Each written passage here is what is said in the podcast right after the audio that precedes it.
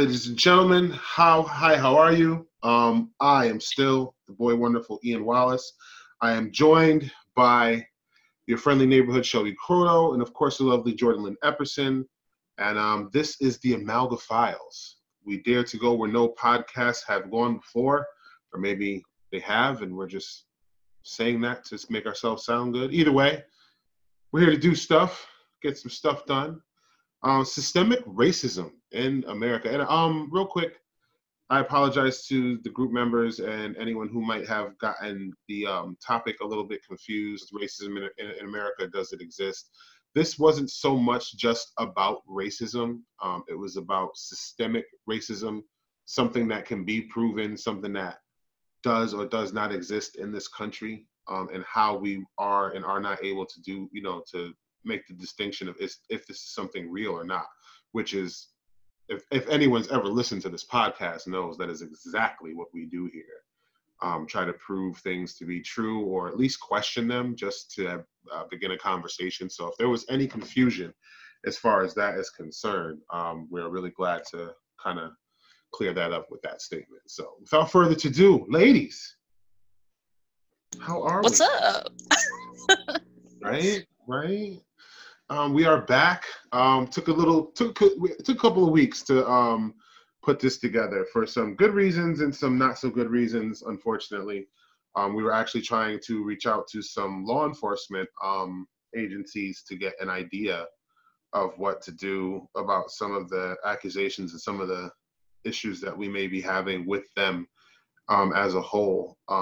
As far as this problem in America is concerned, and we were unfortunately not met with a whole lot of, uh, yeah, a whole lot of uh, participation as far as that's concerned, unfortunately. So um, that's one of the reasons why we uh, took a little bit of a hiatus. Also, I think it was just um, time to, you know, actually take time to figure out, you know, how we were going to present this topic and what that means. I mean, it's it's such a heavy topic. I know we definitely wanted to take our time and do it the right way. Exactly, exactly. I couldn't have said it better myself. Like I, that was the whole point to us taking this little hiatus and making sure we, you know, covered all sides and got all the information possible. And I think we do a pretty good job of that on the regular. But I think we just took a little bit of extra care for this one because it's it's you know, like you said, it's a, it's a very very heavy topic. So. Um, and it, it's still so prevalent that you know any any little thing could change from day to day in mm-hmm. relation to this specific topic. So and has exactly and actually has yeah. So uh, I agree with that. 100%. So, welcome back, ladies, and I am I am so looking forward to diving right into this topic with you guys. Um, giveaway. We have an epic giveaway this show. Um, I, in my travels, because we all know I travels. The and, um, travels. Um, I travels. I do that. Um, you know, and I come across these interesting things on my travels. And in this particular installment of me coming across interesting things on my travels, I happen to come across, and this is no lie, a um, an X Files, the X Files Agent Mulder action figure it's Ooh. from 20th Century Fox. Yes, this is a 20th century. I think this is the only ones that that were made this way. It's not like from like Mattel or NECA Toys or anything. This is like a Fox, a 20th Century Fox action figure, and it's um. Okay, Agent I was gonna ask if there was like an actual action figure or if it was like the Barbie version. No, Barbie this is no. This is a 5.75. Nope, this is a 5.75 um, articulated action figure that comes with props and a stand and all kinds of stuff. Uh, I'll put some um, pictures in the group post when the uh, episode airs, but you'll be getting a. Come with an alien. Yeah, he comes with like I don't know if he's an alien or a monster or something, but he comes with he comes with something. And That's you're gonna so get, yeah, isn't it? You're gonna get an Agent Mulder, and what would Agent Mulder be without an Agent Scully action figure? Yes. Uh, so yeah, you get Agent Scully and Mulder, and again, these are 20th Century Fox um, X Files action figures. Also, with those two action figures, you're going to get um, the narrative, the narrative of the life of Frederick Doug- Douglass, an American slave. Um, this book was I'm trying to get the uh, pedigree information for it. Sorry if I have to open up the uh, covers here. Um, this edition was published in 2018 by um, Arcturus Publishing, um, limited liability. Um, it doesn't say who the author is. I- am guessing this is just a subtext of a book that was written by him. Um, but the typesetting is by Palimpsest Book Production Limited. So um, you're going to get the narrative of the life of Frederick Douglass, an American slave, and you're also going to get um, a New York Times bestseller by um, author Angie Thomas, The Hate That You Give. Um, I found the book, and um, I figured it would be an appropriate kind of gift. And you know, with the quarantine thing and everything that's going on, a couple of pages to some of my quarantine nerds, I think would be would go a long way. So if you are at all interested in some literature and some awesome action figures, tune in. How do you win these things, you might wonder. We want these things, boy, wonderful. What do we do? Do we have to, you know, travel off into distant lands with you and search for aliens and Bigfoot and the Loch Ness monster? Yes. Yes, we do. That would be awesome. Yes. But since we don't have the money for those excursions yet, all you have to do is just let us know you listen to the podcast and leave some kind of um, comment on Facebook in the group um, as it relates to the podcast, and we will pick somebody randomly. Just let us know. Shout out to George Brennan, real quick, and to uh, William Thomas, no, not William Thomas, was Jason St. Carriot, who won both of the last contests, the last two contests we won. Each one of those gentlemen won one. And your um, prizes are going to be mailed out, so be on the lookout. There's going, I believe there was an Ellen Ripley action figure and uh, an alien that came with her and some other awesome stuff that's going to be coming out to you guys. So be looking out in the mail for those things. Congratulations. Thank you so much for participating. And um, that does it for our giveaways. Ladies, ladies, I got yes. questions. we got answers. I got you do have answers. You guys have all of the answers. Hopefully we have answers. All right. of the answers. Sometimes sometimes we just have group confusion that happens a lot. Like, you know, when we were doing um, UFO sightings, there was some group confusion that went on, but um, we muddled through. I think we did pretty good all in all. Um, but as you know, this is the portion of our show where I usually have some type of question to ask you guys um, in the form of, you know, just wanting to know what you guys have come across in your research of this topic and how you feel about certain things. So, my first question, um, and this is obviously going to have to do with our sculliometer and our Mulder meter, our two increments of measurements where we either um, you know, are true believers in something or are a lot more skeptical and need more evidence. Um, in this particular topic, systematic racism in America, is there a system in place specifically geared towards making African Americans and other ethnicities, um, keeping them either in check or contained under adverse conditions? In other words, is there systematic racism and is it geared at some of America's citizens? Do you believe this? Are you Mulder or are you Scully here? I'm gonna kick over to Shelby Croto, and then I'm gonna ask Jordan Lynn Epperson the same question. So, Shelby. Um, I definitely agree. I definitely think this is an issue that we have in America. Um, I can't remember which era it was. Was it the Roosevelt era? Um, I'm not sure, but I know specifically when uh, how, how do I word it? So after slaves were freed, they then had no money and no place to go.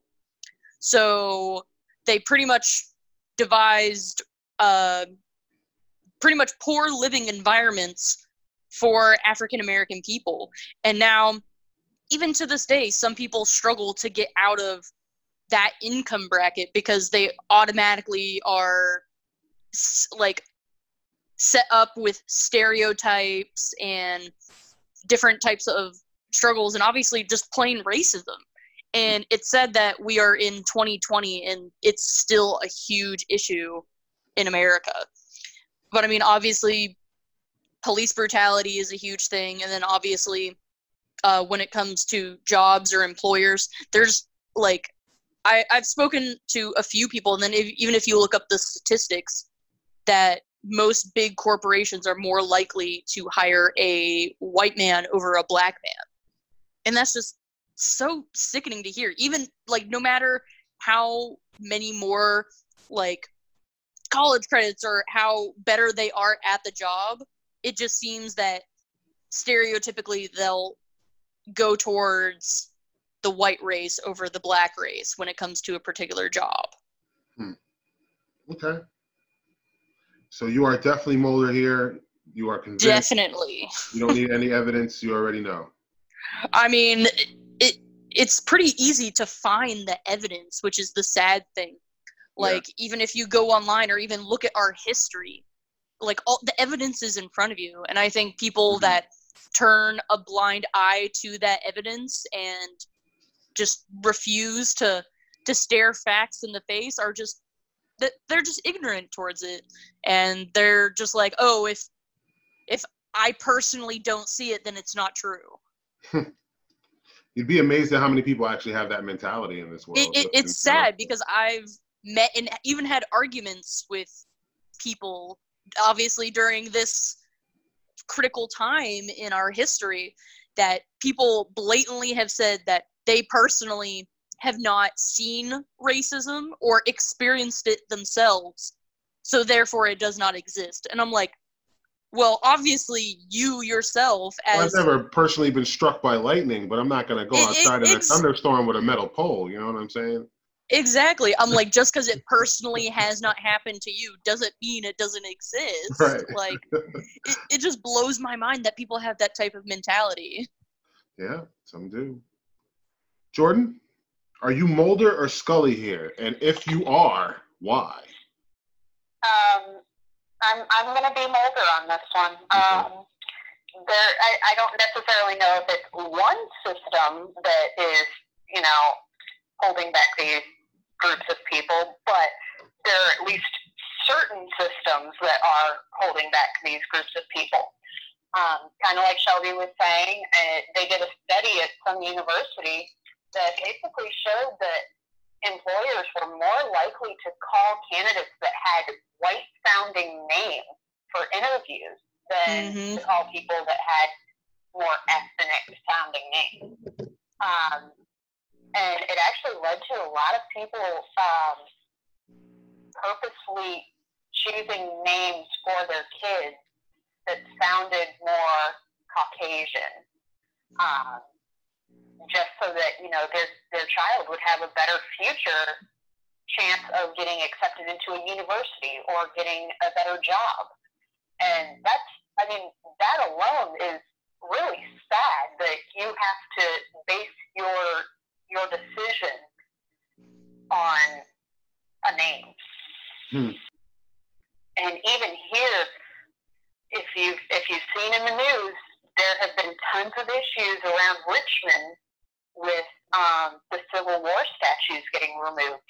And a bunch of people don't understand that these Civil War statues, these aren't old, old statues. These are statues that were put up in the 60s and 70s as part of Jim Crow, basically to show that, okay, yes, by the law, we technically have to, you know, accept you as part of the community, but us as individuals, we are not going to accept you as part of the community.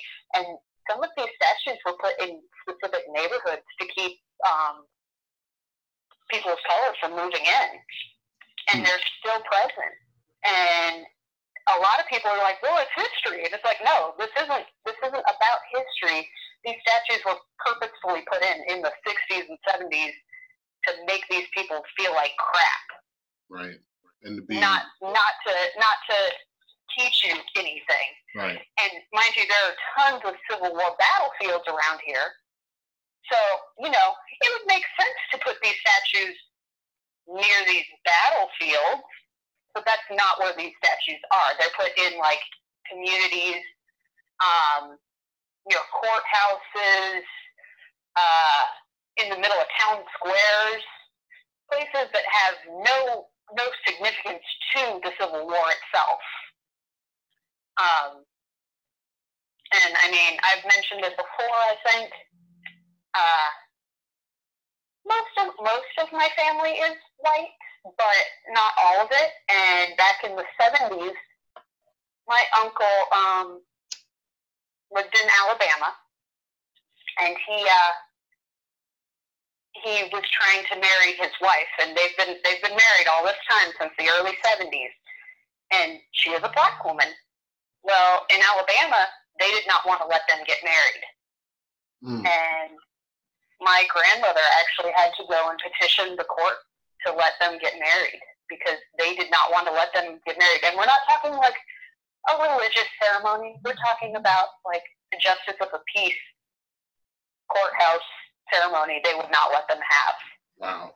just just because they were two different races. Mhm. and anybody who ever met my grandmother, bless her heart, she was one of those people that um, she she would she would talk until you you agreed. and so she went and petitioned the court to let them get married. And eventually they were just like, okay, we give up. They can get married. Whatever. Fine. just leave. wow. And so, so they were able to get married. But I mean, All of that though, you know. yeah, Wow. just because just because two people loved each other enough that they wanted to get married in the 70s and they didn't they didn't match like like their paint chips Yeah. and not people not people with feelings and emotions and and lives And you know what? I think that's that speaks a lot for the mentality of it. I think that that's pretty much the way that it's looked at, unfortunately. Um, sad, but um, thank you, thank you for both for um, delving into that question. Uh, for me personally, uh, I, I think that I could um, readily agree with the fact that I, I personally do believe that there is systemic racism in this country. I think that it is a prevalent and very relevant thing today, has been for hundreds of years. I think it was implemented to be that way specifically um, and by design. And um, there's absolutely no doubt in my mind that this is a real thing and that it exists. Um, so I am 100% mold, um, uh, Mulder here. I'm a true believer and um, I'm definitely checking off in the Mulder meter for this particular question. Um, my next question, because you know I always have more than one. Wouldn't be fun with just one. Police officers. Whoop, whoop, that's the sound of the police. It's one of my favorite songs by KRS-One. Um, police officers. Enemy of my friend. Are they the problem? What can be done to fix it? Are the police, because um, Shelby um, kind of touched on police brutality, and I believe that that is, it's it's kind of, oh man, it's such a uh, a tricky topic because not and not all instances do I believe police brutality and racism go hand in hand. Um, I just don't. I think that there are a lot of other issues as far as this topic is concerned, but I'm kicking this question over to you ladies. What do you think? The police are they the problem? If they are, give me a re- give me a way. Give me something, ladies. What can we do to you know try to remedy this or fix this? Something that we can do to maybe make this situation change some. I mean, people are dying, um, and that's not good. So, you know, what do you guys think? Um, are the police the problem? And if they are, what can we do to fix it?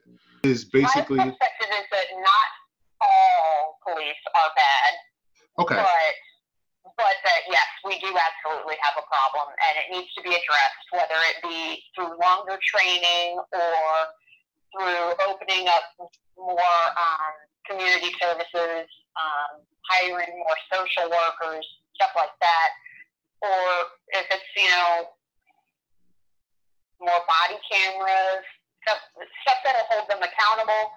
Um, doing away with red flag law, stuff like that. Right. Um, some of that stuff I think is definitely dependent on where you're located.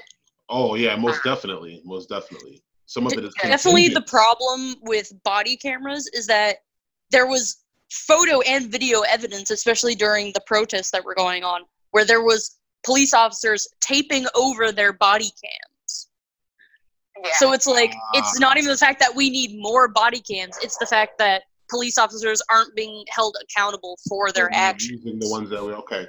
That's actually an Yeah. interesting point. We're gonna have to. Well, um, well, Shelby, why don't you why don't you chime in? What do you what do you what's your overall thoughts? Uh, police officers are they the enemy? Give me a give me something. How I have so much to say. so, Shelby's wearing her NWA T-shirt today, ladies and gentlemen. ooh, so All right, Shelby, let them have it. Go ahead. Go in. Okay. So obviously the acronym floating around right now is ACAB, which it stands for all cops are bastards. Right. So obviously we're not saying every single cop is bad, but it's the system itself that is bastardized. So all the cops are part of this corrupt system, that is why I like that. I think I'm gonna use that. Um, So that's why we are saying all cops are bastards. It's not saying each individual person is bad. It's the system itself is bastardizing Mm. bastardizing them. So they're swearing into a corrupt system. Right. So it doesn't matter really how good the officer is, and and and like Jordan said, and we agree, there isn't there, there can't be all bad people in the police departments, but that's I mean, and oh obviously God, there's that's the- there there's cop unions as well. So just for holding others accountable. right. Oh yeah, Like- or, or silenced in other ways. There's been so I mean violence and all there's- kinds of stuff. So yeah, there's cop unions and stuff, which it has been proven that obviously a police officer does something that's unlawful, his police buddies will go ahead and come up with an alibi for him just so he doesn't lose his job and stuff. So say a police officer kills someone or rapes someone, their police buddies will be like, "Oh nah, he was here uh playing pool with us all night." right. like knowing that this police officer has done wrong.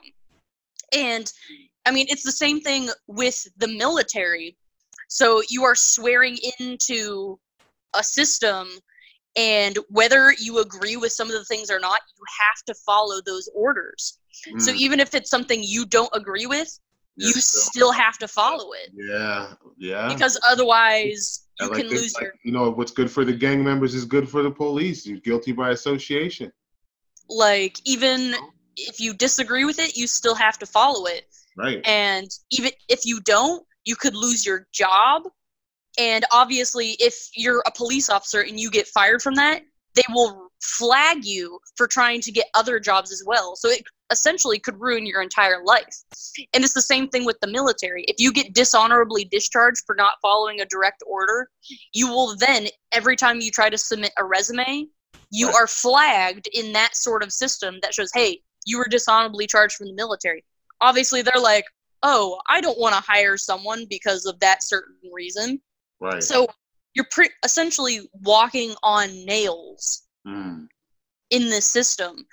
And I mean, so my my brother, for instance, he's a part of law enforcement, like, uh, and that like that's what he wants to do. And right now, he's like, I don't even know if I want to swear in or go for it just because of all the corrupt things that are going on. Me personally, I think that police officers or law enforcement that have sworn in like and are supposed to be, pr- be protecting the law, they should be held accountable and punished worse than regular civilians. mm, And first they should go through more training because most police officers they barely have to go through any training before they become police officers. So that's why you're getting a lot of these bad apples because they're not going through a more rigorous training. I'm like i, I think it's what only like a three maybe four month program that they even have to go through? I'm like they obviously should have some sort of law enforcement degree if not a degree then some sort of like certificates. They should be doing like mental health exams. Like they should be going through so much more. And i'm like especially police officers that are kill people rape people or do anything that is breaking the law i personally think they should be held more accountable. They should be punished more fiercely because they know what they did was wrong. They're sworn to protect that law. And how do they expect civilians to follow this law if they can't even follow it themselves mm. Powerful. Very powerful. Thank you for that. Um, thank you both. Um, and I'm sorry that I'm so uh, flabbergasted here, but this this topic in a whole for me personally, um, not just from being African American male, but um, my personal um, experiences with law enforcement and racism and all those things. I'm I'm doing the best that I can to remain mentally biased um, while reporting and informing and trying to educate about this because it is it's so easy for me. Like I'm listening to Shelby and like I can like the tension in my shoulders, like and I'm like I'm just listening to what you're saying and it's just it's so personal you know it is so personal for me and i'm trying to you know do the best i can to remain uh, even keel here. So if I if I seem a little off ki- kilter while we're discussing this, just know that that's it, and I apologize. But um, I mean, it's like we said before, it's such a heavy topic. It really, really is. But like it, but from my perspective, it's a little bit different because oh, for sure. Yeah, it's like it's like it's just surreal. It's very surreal. So I'm a woosah right quick and uh jump right back into. But um, all right. So for me, hell yes, the police are a big part of the problem. Um, the biggest part of the problem. And I, I couldn't, I've never heard that term or that way of presenting that problem. And it's just, it's not only um, genius, but it's, it's, it's so, so perfect. And you're right. It is a corrupt and bastardized system that teaches you to do things in a way that results in these deaths and these in these in these happenings. Like it is there's a direct line from what you're taught as a police officer or trained to do to someone getting choked to death in the middle of the street. There's a literal straight line.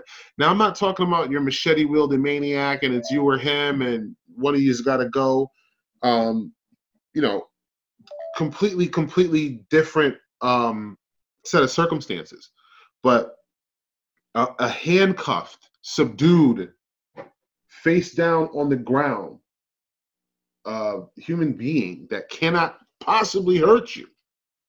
What what reason is that there for this person to die? Like I, that is such a it's such a leap. You know, I'm not talking about your occasional you smart mouth off to the wrong officer and he pops you one in your face or something like that. I'm not talking, which is wrong, but is a, is a lot more understandable. You know what I mean? I, I get that. I understand in the heat of the moment, you know, you you, you know you got you get a little too rough, just like with sports or something. You do things you're not supposed to do. There's you know you're not you get fined or you get fired for doing the wrong thing or something that. But this is people are are dying, being murdered in the city streets of of of, of a free regime in a free country, and nothing, very little to nothing, is being done about it. and I can't I, I can't personally wrap my head around this. You know what I mean? Like as a as a human being, as a citizen of this country, like it's really hard for me to like say, oh well, you know, there's a way to make sense of this. There's a way to rationalize this. There's a way to explain this. Um, because there just isn't. So definitely something I want to throw out there is some of the statistics. Okay. I found. So I mean, definitely some people are like, "Oh, but you can't prove that." Uh no, it's literally right here on like any police mapping website. So just in 2019 alone, the police killed 1100 people. And a part of those people, black people were 24% of that despite them only being 13% of our population. Oh my God. And black people are three times more likely to be killed by police than any other race. And they are 1.3 times more likely to be unarmed compared to white people. And they are six times more likely to be killed by police in Oklahoma than in Georgia. Jesus Christ. Six and times. So six times. So and also 12 black people, six of them can die in Oklahoma versus being in Georgia. yes. And eight of the hundred largest cities in the U.S., their rate for killing black men is higher than the national US murder rate. So in Reno, Oklahoma City, Santa Ana, Anaheim, St. Louis City, Scottsdale, all of them, their rate for killing black men is higher than our US murder rate. So Like- wait a minute, wait a minute. So like, I just, I'm asking a question here. Um, Mm. Like, okay, New York was the murder capital of the world. They had like 300 and something homicides that summer. Like you're Mhm. saying, the national number of just one of these cities is higher than the entire country's murder rate. The US murder rate in eight of our largest cities, eight out of a hundred of them, their murder rate for killing black men is higher than our US average. Jesus Christ. Like that to me, I can't even wrap my head around that. I'm sitting here like trying to do the math. I can't even like. I, I'm not really good at math. First of all, I'm not like just. I'm not just taking it back. I suck at math. so I'm sitting here trying to do the numbers, but it's like That is an outrageous. it is It's- outrageous it's astronomical. Unless my math is just proven to suck as much as it really does. I'm getting. and that's what wow. and that's why i'm like i i get so heated when people are like oh no like that's not true or like try to bring up like oh what about like these white people being killed and i'm like just look up the statistics like the numbers will literally blow your mind if you say there is not a problem in the us it, what, yeah. what are these numbers what are these facts i am putting out there like these aren't random numbers i'm pulling from my head Right. it is like, like facts somebody- somebody that is like out, right. Just like Exactly. scientists or anything else. Then you look at other countries that have like longer police training and all of that, and it's like, mhm. oh, Denmark's only killed eight people since 2002, and it's like, exactly Wow. what the hell are we doing? Eight people since 2002. yes and just in 2019 our police killed 1100 people That have significantly more police training. All than right, we you know what? Hold on. That's it. We're moving to Denmark. We're getting the hell out of something here. No, like um, we but overall, I have to say, and I think we're all kind of just, so, so, you know, have we have a lot of solidarity as far as this part of it's concerned. I think that this is pretty much um, how we'll wrap this this question up.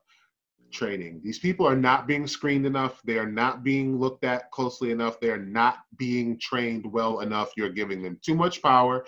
You are giving them too much leeway to do too many things without making sure that these are good people first. Um, okay, so my last question before we get ready to wrap up and go to break. Um, have you ever directly encountered racism or hate based on your ethnicity, religion, or skin color?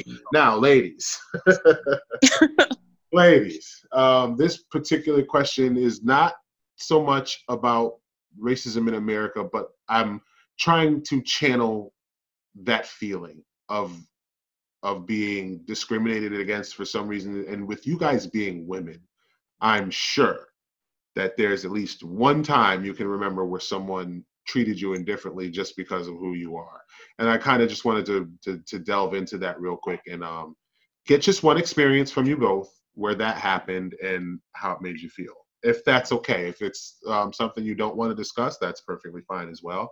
I know how um hurtful those things can be as you know but that's my question. Have you ever encountered any type of uh, racism be it for your religion your ethnicity your sex uh, the shirt you had on that day whatever you know who you were in a rela- relationship with have you directly ever encountered it? Um shelby?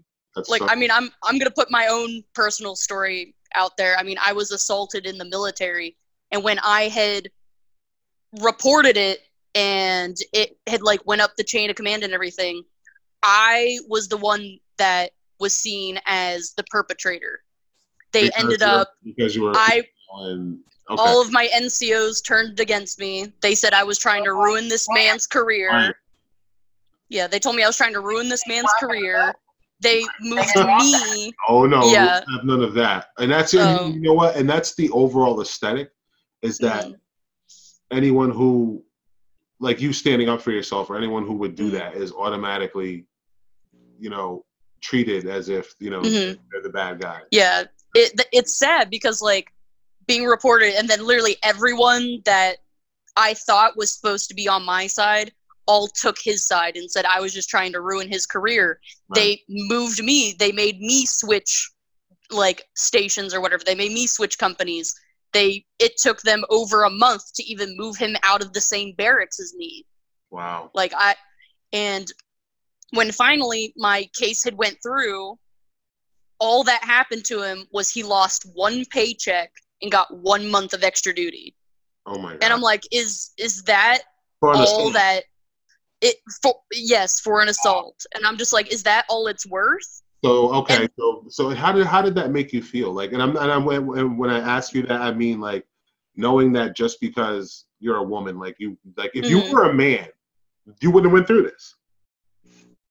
like it it's sad because like obviously through my time i had met so many other females because at first i thought it was just me i thought like you said it was an isolated like thing but obviously going through different groups i met so many females not just the army the marines the coast guard Wow. so many females that went through the same exact thing and got zero justice wow. like i even met a woman that had so how did that, dna how did, so how did that make you feel? I mean, you're already humiliated. yeah You've already, you know, been treated badly.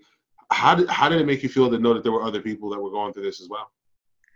I'm like before I had met other people, I felt like absolute garbage. Like it obviously like I was scarred, I was traumatized from this.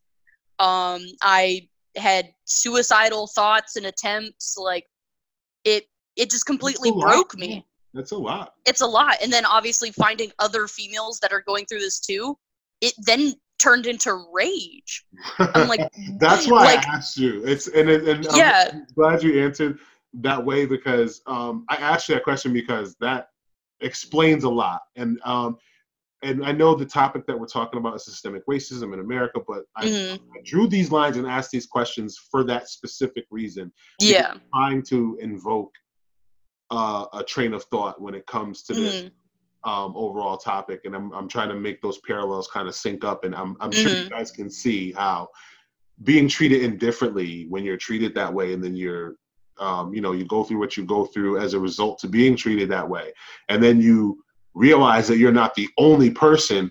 The minute Mhm. that you realize you're not the only, because there's, I mean, and unfortunately for uh, people, and especially people like us, like strong, intelligent people, uh, we get used to anything. We can deal with almost anything. We can bounce back from almost anything. We are resilient to a ridiculous degree, and sometimes that can be uh, uh, just as much as of a curse as it can be a gift.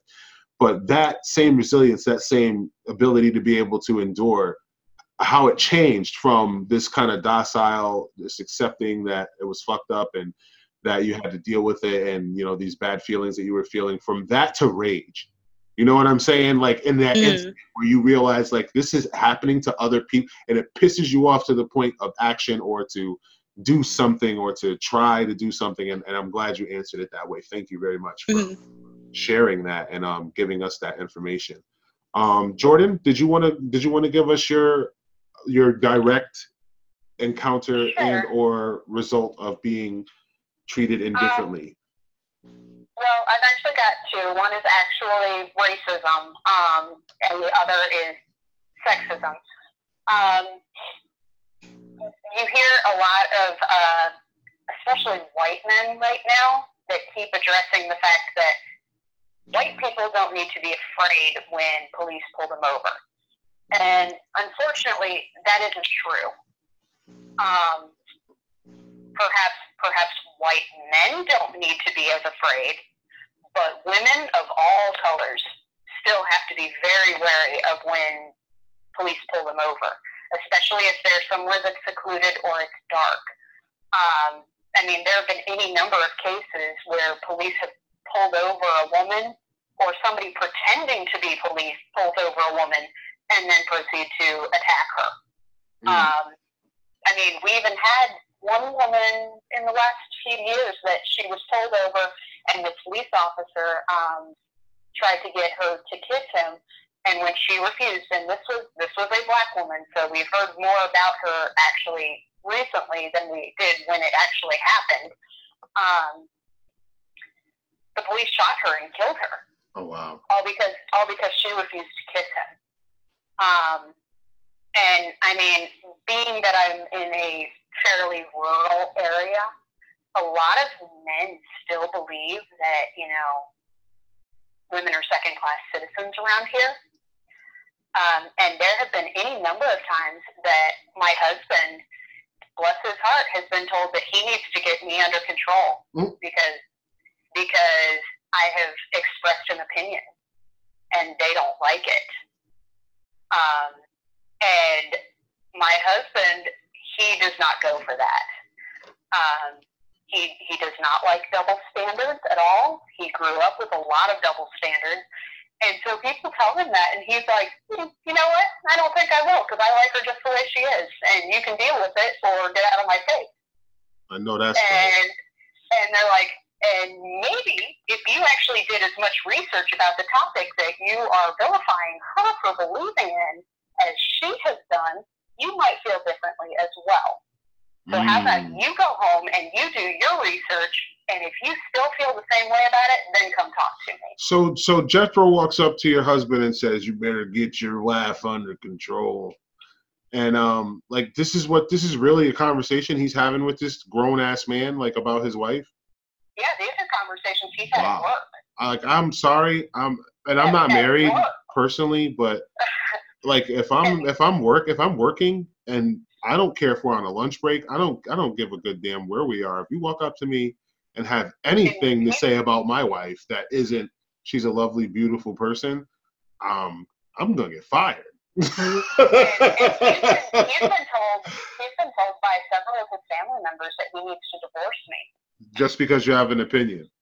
because I have an opinion and because Wow. I don't let them So how does that make you feel? How does that make you? And I'm not and I'm not talking about like their Uh, their opinion, but how does that make you feel? Like, damn, just because. So if you were a man, like these people wouldn't be saying this about you. I would assume not. Well, Okay, but how, so how does that make you feel? Does- according according to them, because he is my husband, he is supposed to be in control of me, and I should not be in control of my own person. now that's interesting. Now that's that's interesting. That's actually more hitting it on the head. How does that make you feel? The fact that someone actually thinks that about like here you are, you know, Jordan Lynn Everson, uh, ridic- remarkably intelligent, um, has has a lot to say about a lot of things. Um, very tactile with the way you plan things. I mean, just if I had a Starship Enterprise, you would definitely be one in, in one of the first three seats. That is without a doubt. You know what I mean? Like just and this is just off of your personality from what I know of you. And all of this you have about yourself. And here's some some person, if you can quantify them as this, um, just deciding that you shouldn't have any of that and that you should be this like automaton who's just there to make babies and cook. Like how does that make you feel? Well, it's kind of like uh, the perspective that you know a take control man is labeled as a leader, whereas a take control woman is usually labeled as a bitch. Okay. Um, and I I have worked very hard to have the um, outspokenness that I do at this point in my life. Um, and you know, it's it's really crappy that you know people see that and they're like, "Oh, you need to go back to just being quiet." Oh wow. But but at the same time, it's one of those things where I see, I hear them saying this, and I see it, and I'm like, wow, I'm actually doing something. I'm bettering myself. I'm actually making myself a better person and growing from what I used to be. Because I used to be, I was, I was labeled the queen of pushovers at one point in time, and it was, you know, one of those things where somebody would say something and I would just back off and, you know, be quiet. And at this point in time, I'm like, you know what? Screw it. If, if this is going to change your opinion of me and you're not going to want to be friends with me, I'm not really sure if I want to be friends with you in the first place. so here you are so here you are you you, you know you've made these changes about yourself and you and you've become a lot more assertive um, gain this strength, gain this sense of self, become this great person, and just because your your plumbing is, um, you know, one more one way than the other, you're a woman and not a man. Um, none of that should be taken into account just because of the fact that you're a woman for no other reason. Just that. Wow. I mean, I, if you disagree with me, then fine, disagree with me. No, I'm just like, discussion. yeah, I'm just dis- I will perplexed. have a Like, discussion with somebody if Right. they disagree with me. right. But to, but to have them disagree with me and then go tell my husband, you need to get your life under control. Like I'm, like I'm, like I'm, you know, cattle or right like like some kind of some kind of domesticated animal wow and I, I just that and my heart goes out to you like i mean obviously i'm not a woman so i i never experienced that particular brand of um racism but or classism or sexism but um but uh it's just it's disheartening to think that people actually think like that so it's just i can imagine um how hurtful that must have been and again I asked these questions because I wanted to draw those. I wasn't just like tugging at heartstrings here. I was literally just asking these questions because I wanted to draw these parallels between that feeling because um, I have a theory, and I've been kind of invoking this theory through the through our conversation that human beings are all essentially the same, sex, race, whatever. We are all essentially the same, and at some point we can all relate on a topic in some way somehow. Um, sharing our traumas sharing our experiences sharing our um, intelligence and giving that to each other in a way and trying to connect. And i just proved that we can do that because um, i obviously have encountered racism in, in different ways of being treated indifferently because of who i am and knowing that fact and knowing that both of you have and here we are um, real quick jordan what's your um, ethnicity Uh, my ethnicity. Well, all right. So as as you've seen from my picture, I I you know am this white blonde, blue eyes. You know. mm-hmm. Uh, no but i mean your But- specific ethnicity uh, my ethnicity. right Wait, what am I? yeah Um, I am white and very diluted uh, Cherokee. okay shelby how about you I am white and even more pasty white. All right, so we're just we're just gonna I don't, I don't know if that I don't know how high that is up on the Caucasian checklist, but but we're just gonna we're just gonna mark you off as very Caucasian, okay? Very Caucasian, like pasty white skin. I I burn in the sun. Just- Oh my God. Um, um, the reason why I said this is because here you have, and ob- obviously I'm of African American and um, Native American descent, um, and a little bit of Portuguese thrown in there for good measure. Um, but we're all from different backgrounds, we're all from different eth- ethnicities, but we were all able to connect to a feeling in a way on a topic that is very closely related. And that's proof. That's my proof right there that it can be done. Um, it doesn't matter what color you are, it doesn't matter what sex you are, it doesn't matter what part of the country you're from. There is a way to connect basically on a level with a person who's completely different from you. Um, knowing that fact, and I think that this is a really good way to go into break, but um, knowing that fact is something we all have to face the reality of, and is something we all have to become responsible for, period. Period. Like that is it.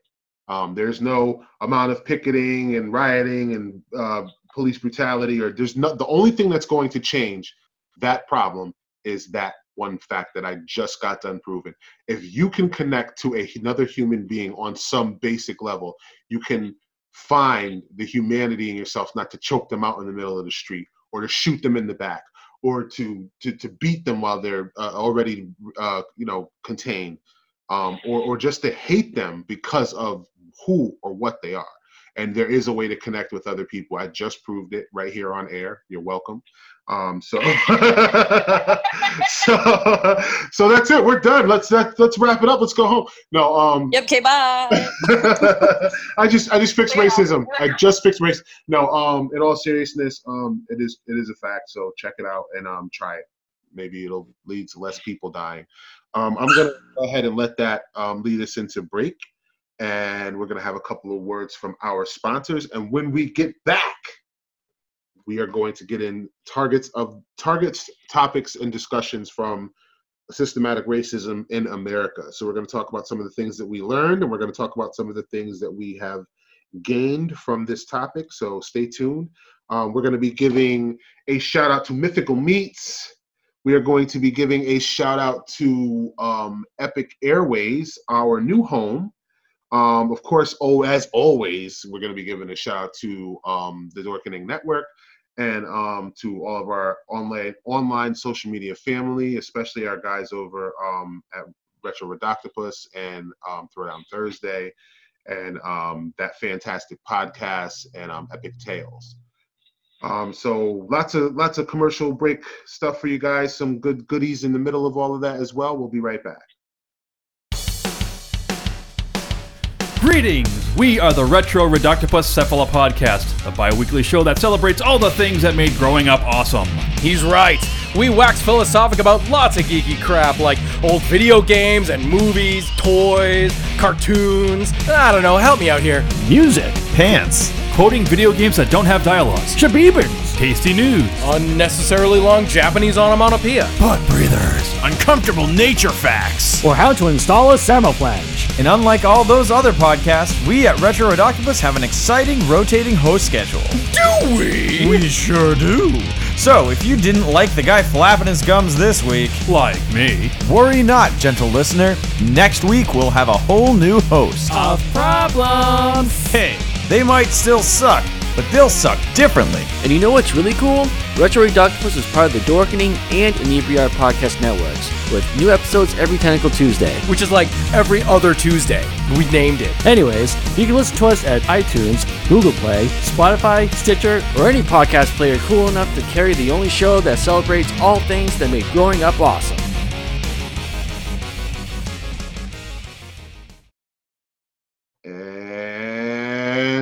Welcome back.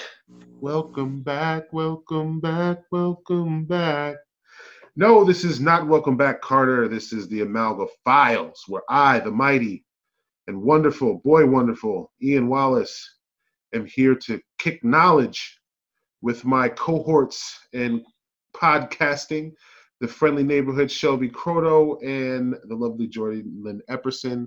We are the Amalga Files. We bring you topics, we research them for you, go through painstakingly adverse and harsh conditions to bring you information to help learn in your brain and make you learn stuff and um, hopefully be better people. So that's what we do. Because the more you know. exactly, and and knowing is half the battle. That's like two pop culture references in like 3.5 seconds. That's got to be. That's a record. New record. We just nailed it. That's why we are awesome, Shelby. No, but um, in all Yes. seriousness, um, our topic this show, um, systematic racism in America. Is it a thing or is it made up? Is it all in our heads? Uh, we are here to discuss it. We just went through some very interesting questions and got lots and lots and lots of good information. Um, target discussion topics, ladies. What what did we learn? we went into this topic obviously kind of well versed in being treated indifferently because of just who you are. All of us know a little something about that personally, but we went into this topic not knowing as much as we do now. What did what did you learn?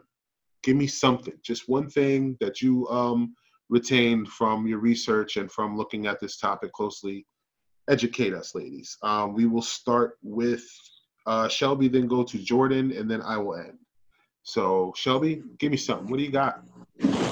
I mean, obviously, I kind of already pulled out some statistics earlier, Mhm. and I'm I'm still just flabbergasted By those numbers. by just by just the sheer numbers. And even though like having like these statistics screenshotted on my phone, and I have sho- like I have showed them to people, seeing the blatant proof in front of them, they still say racism isn't true. They still say it's not a real thing, even having proof in their face. And I'm just so flabbergasted by people being I actually, so blinded and so ignorant to that.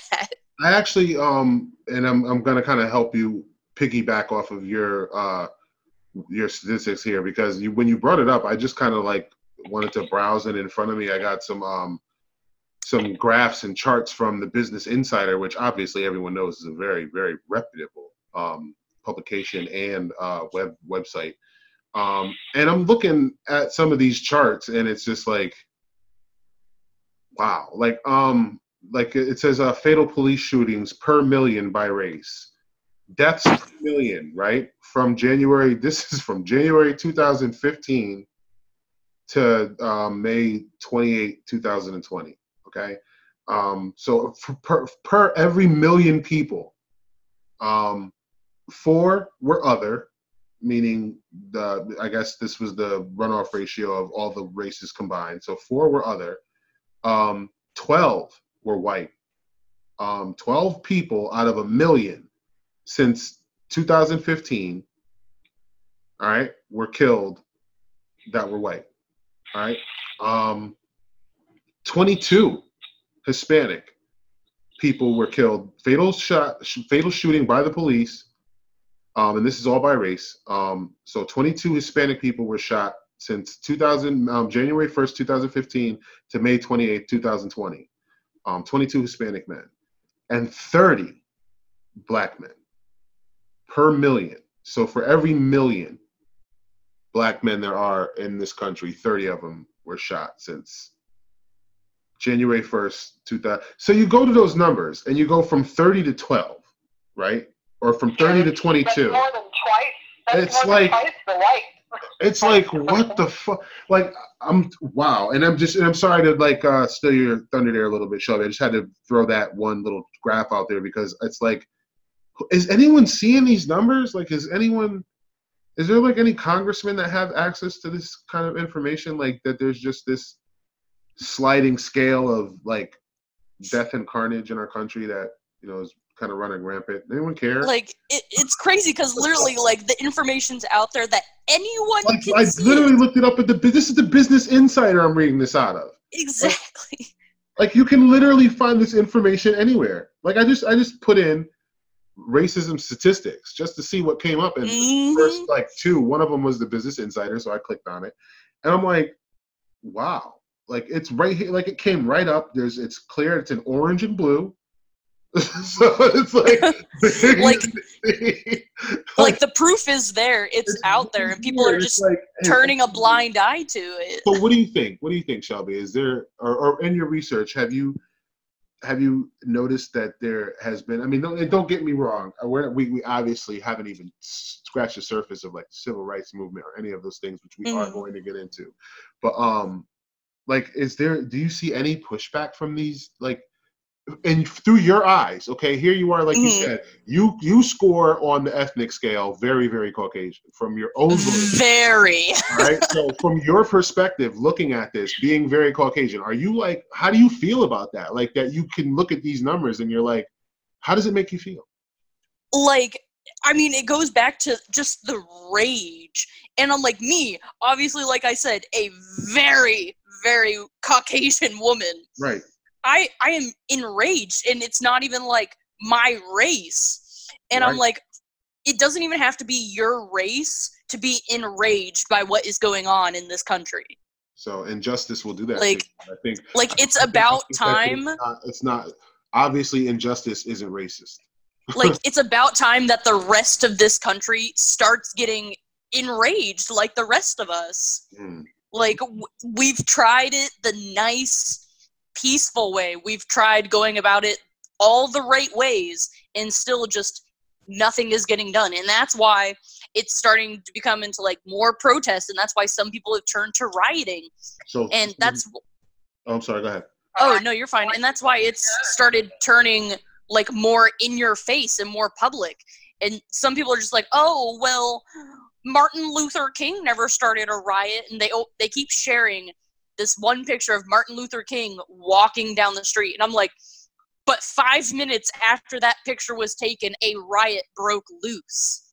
And So let's not forget that not he was mention, not to mention, uh, he was murdered. murdered and shot. Yeah, like let's, let's, exactly. let's not leave that part out. he Like he I was this is what- assassinated people. The FBI sent him letters trying to convince him to stop um, all of the protesting and all that, or trying to convince him to kill himself. So, like and they they had like thrown bricks inside of his house. They had like threatened his wife and his children. Like people don't realize like yes, him himself was a peaceful man, but the world did not take it in a peaceful way. Mm. Like they wanted to turn what he wanted to be obviously peaceful equality. People wanted to turn it into violence and bigotry.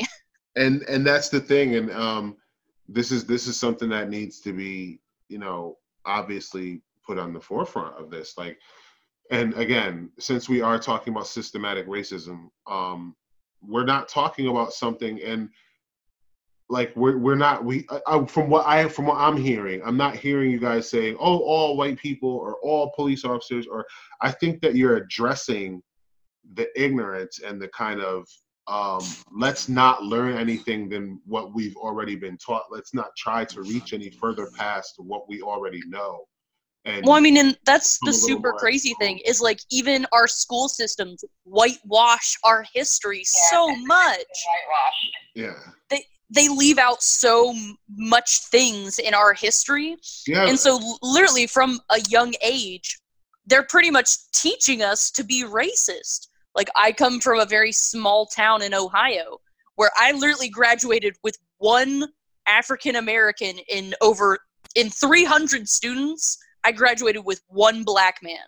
oh wow, Like, and it's just so crazy how, like, a lot of things that had been going on in this country, I did not learn until I was an adult. Mm. like so literally like these young kids they don't know any better because their racist parents are teaching them or like the racist school system. They're just whitewashing everything and they're not teaching them to learn from our past mistakes. Well, and Shelby, you're saying that you went to a pretty much only white school. I went oh to yeah. a school that had kids from 90 different countries. Okay, 90 different countries. I was I was on yearbook. I'm I'm well aware of the statistic. Um, and even our school was pretty well whitewashed. I mean, I've learned that apparently I knew a lot more than a lot of the other people I know knew, but apparently not a ton more because I mean, there's so much that in like the last three months that I have learned that I had no idea even existed. And I mean, and that's even that's even going to a school that was so diverse.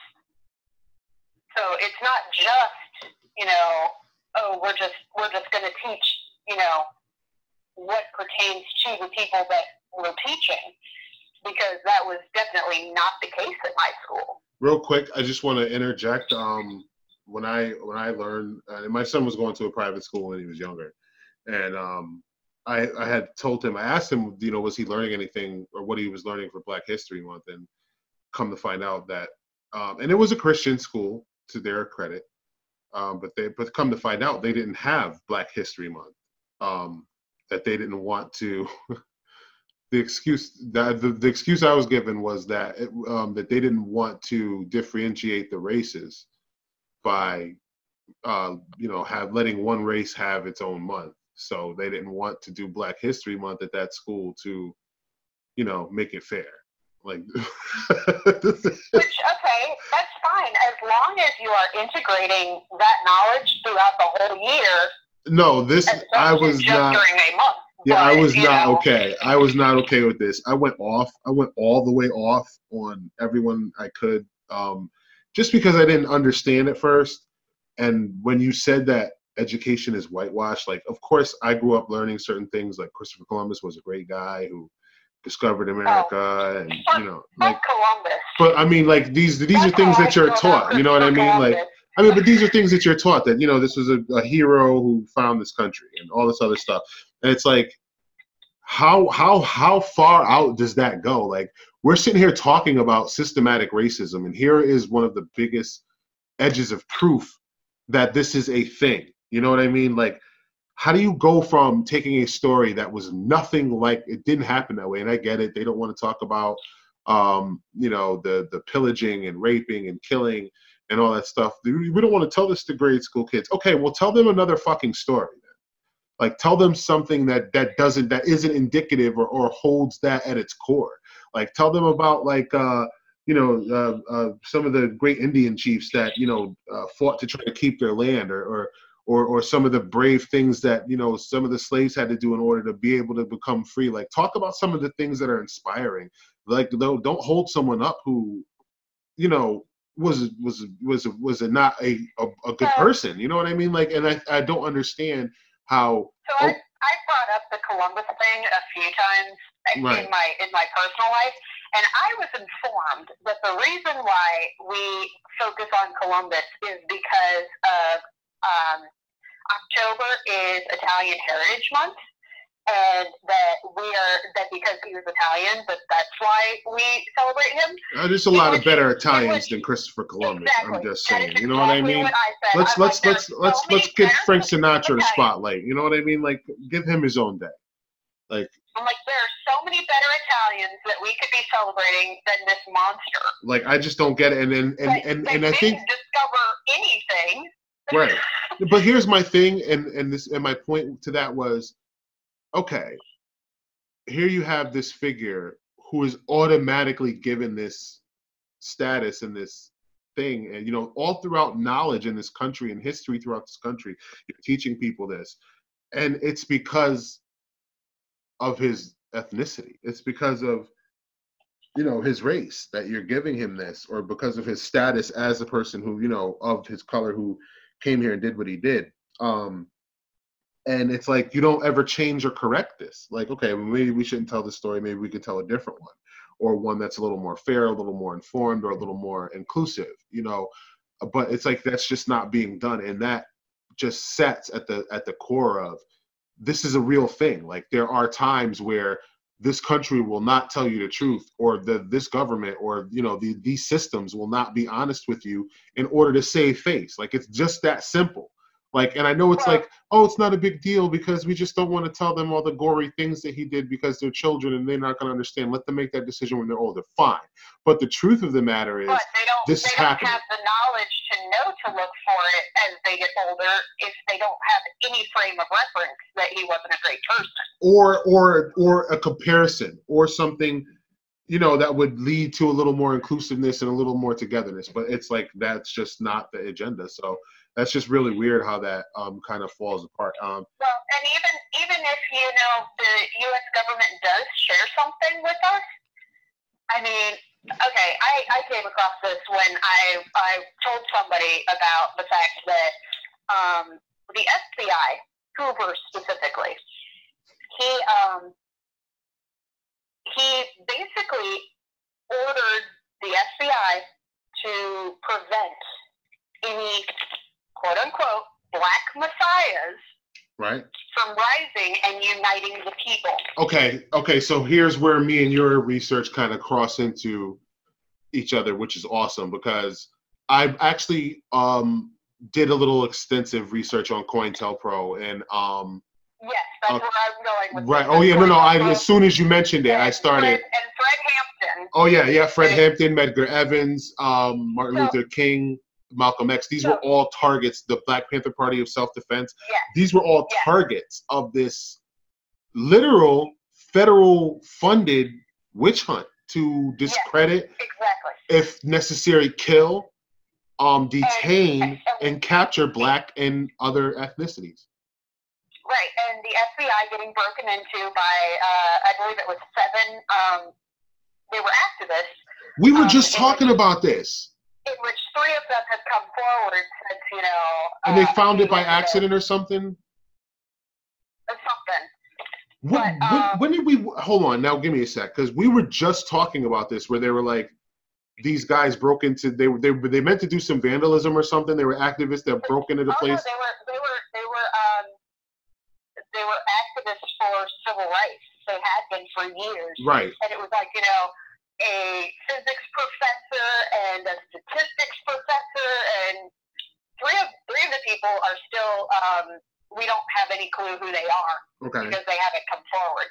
But they stole thousands upon thousands of documents from the FBI Right. and and sent copies of them to newspapers all over the country. Hold and on one second. Two, Wait, the only two newspapers that agreed to Jordan. publish the findings was the Washington Jordan, Post Jordan, hold on and one the second. New York Times. Jordan, hold on one second. We're getting a call. Mhm. Um, thanks for calling in. You are um, our first call in for Amalga Files. Who am I speaking to? You are speaking with Patsy, the angry nerd from Oh. Throwdown Thursday. I know. Patsy!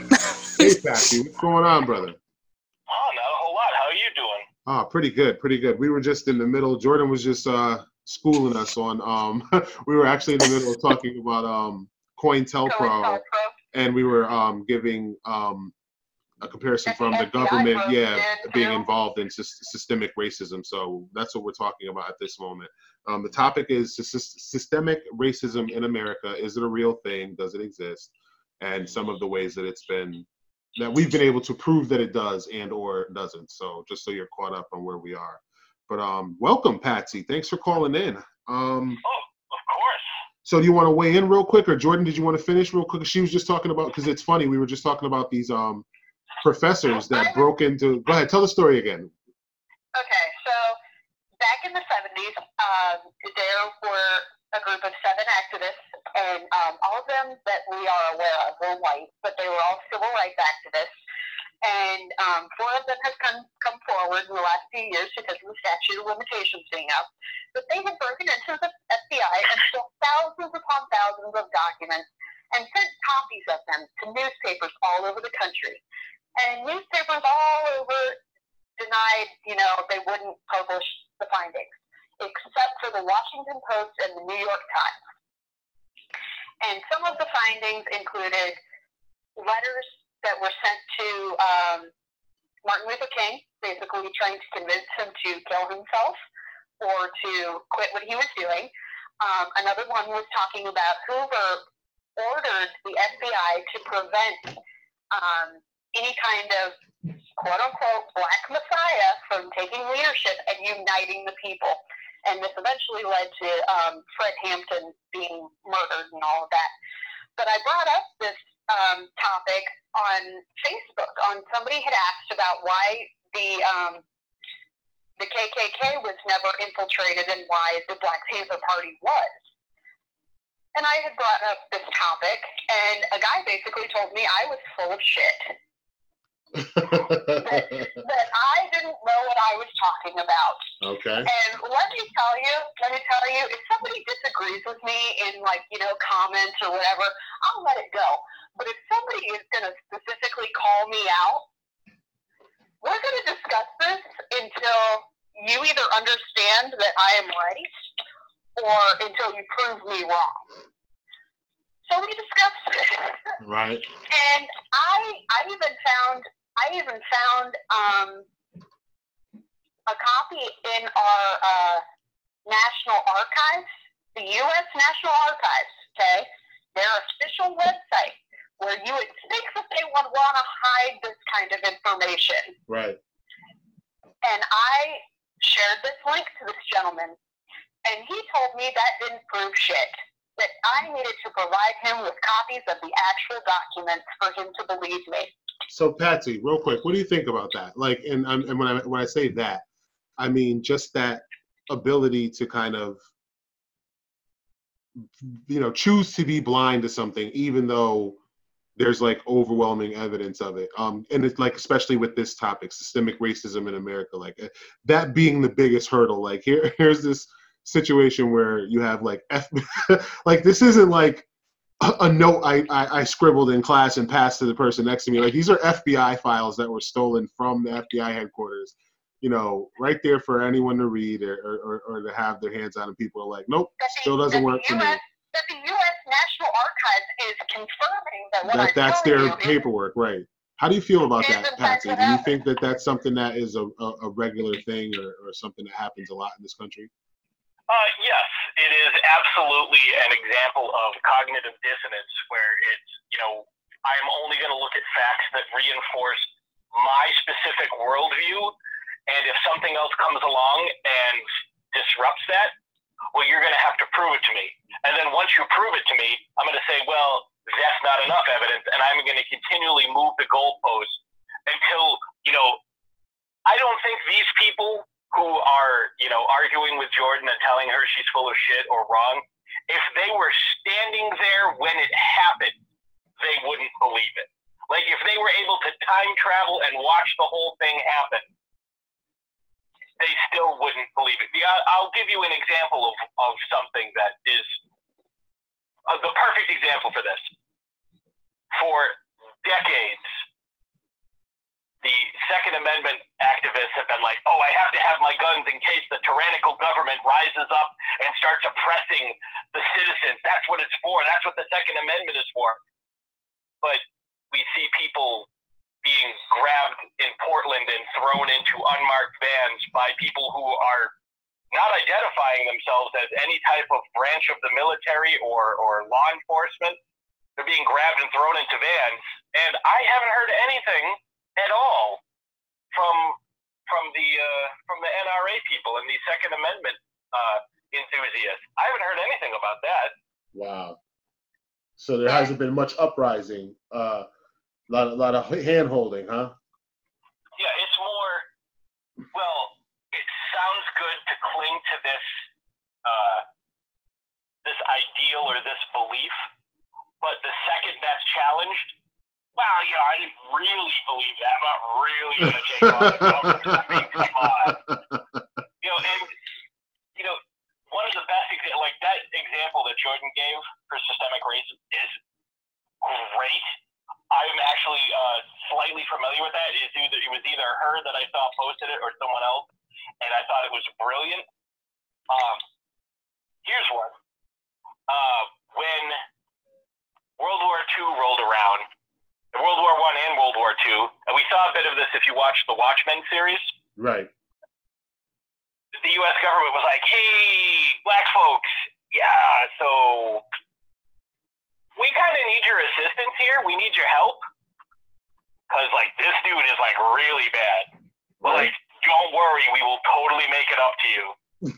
and then when everybody came back, there were all these programs put in place so that people could get housing like super cheap like well below what the property was worth. Like say it was worth fifty grand, it's like all right, we'll give it to you for twenty. I mean, oh, uh, wait, what's your name? Oh, your name is you know Duke or Butch, and you have uh, and you're white. Oh yeah, yeah, you get this. Oh, you're a black guy who just came back from war.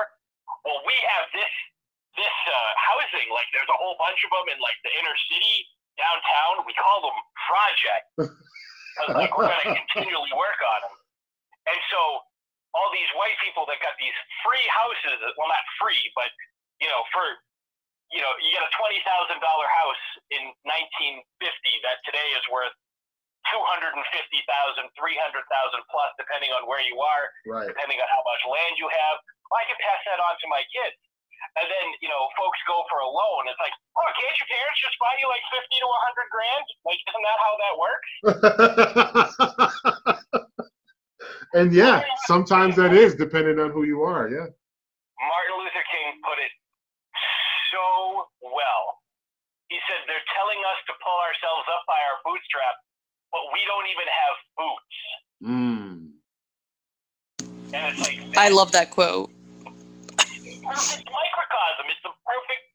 Summation of what this country is. Uh, there's a great YouTube channel that I watch uh, called Some More News with Cody Johnston, who used to be with uh, uh, both the magazine and the, the YouTube channel. And he has continued to make these videos. And he did one that's about an hour and 20 minutes long, all about racism. And he was able to sum up like the past 400 years. Like he does all these great metaphors because he's brilliant writer. And the, the folks that he works with are also very, very good because they came over with him.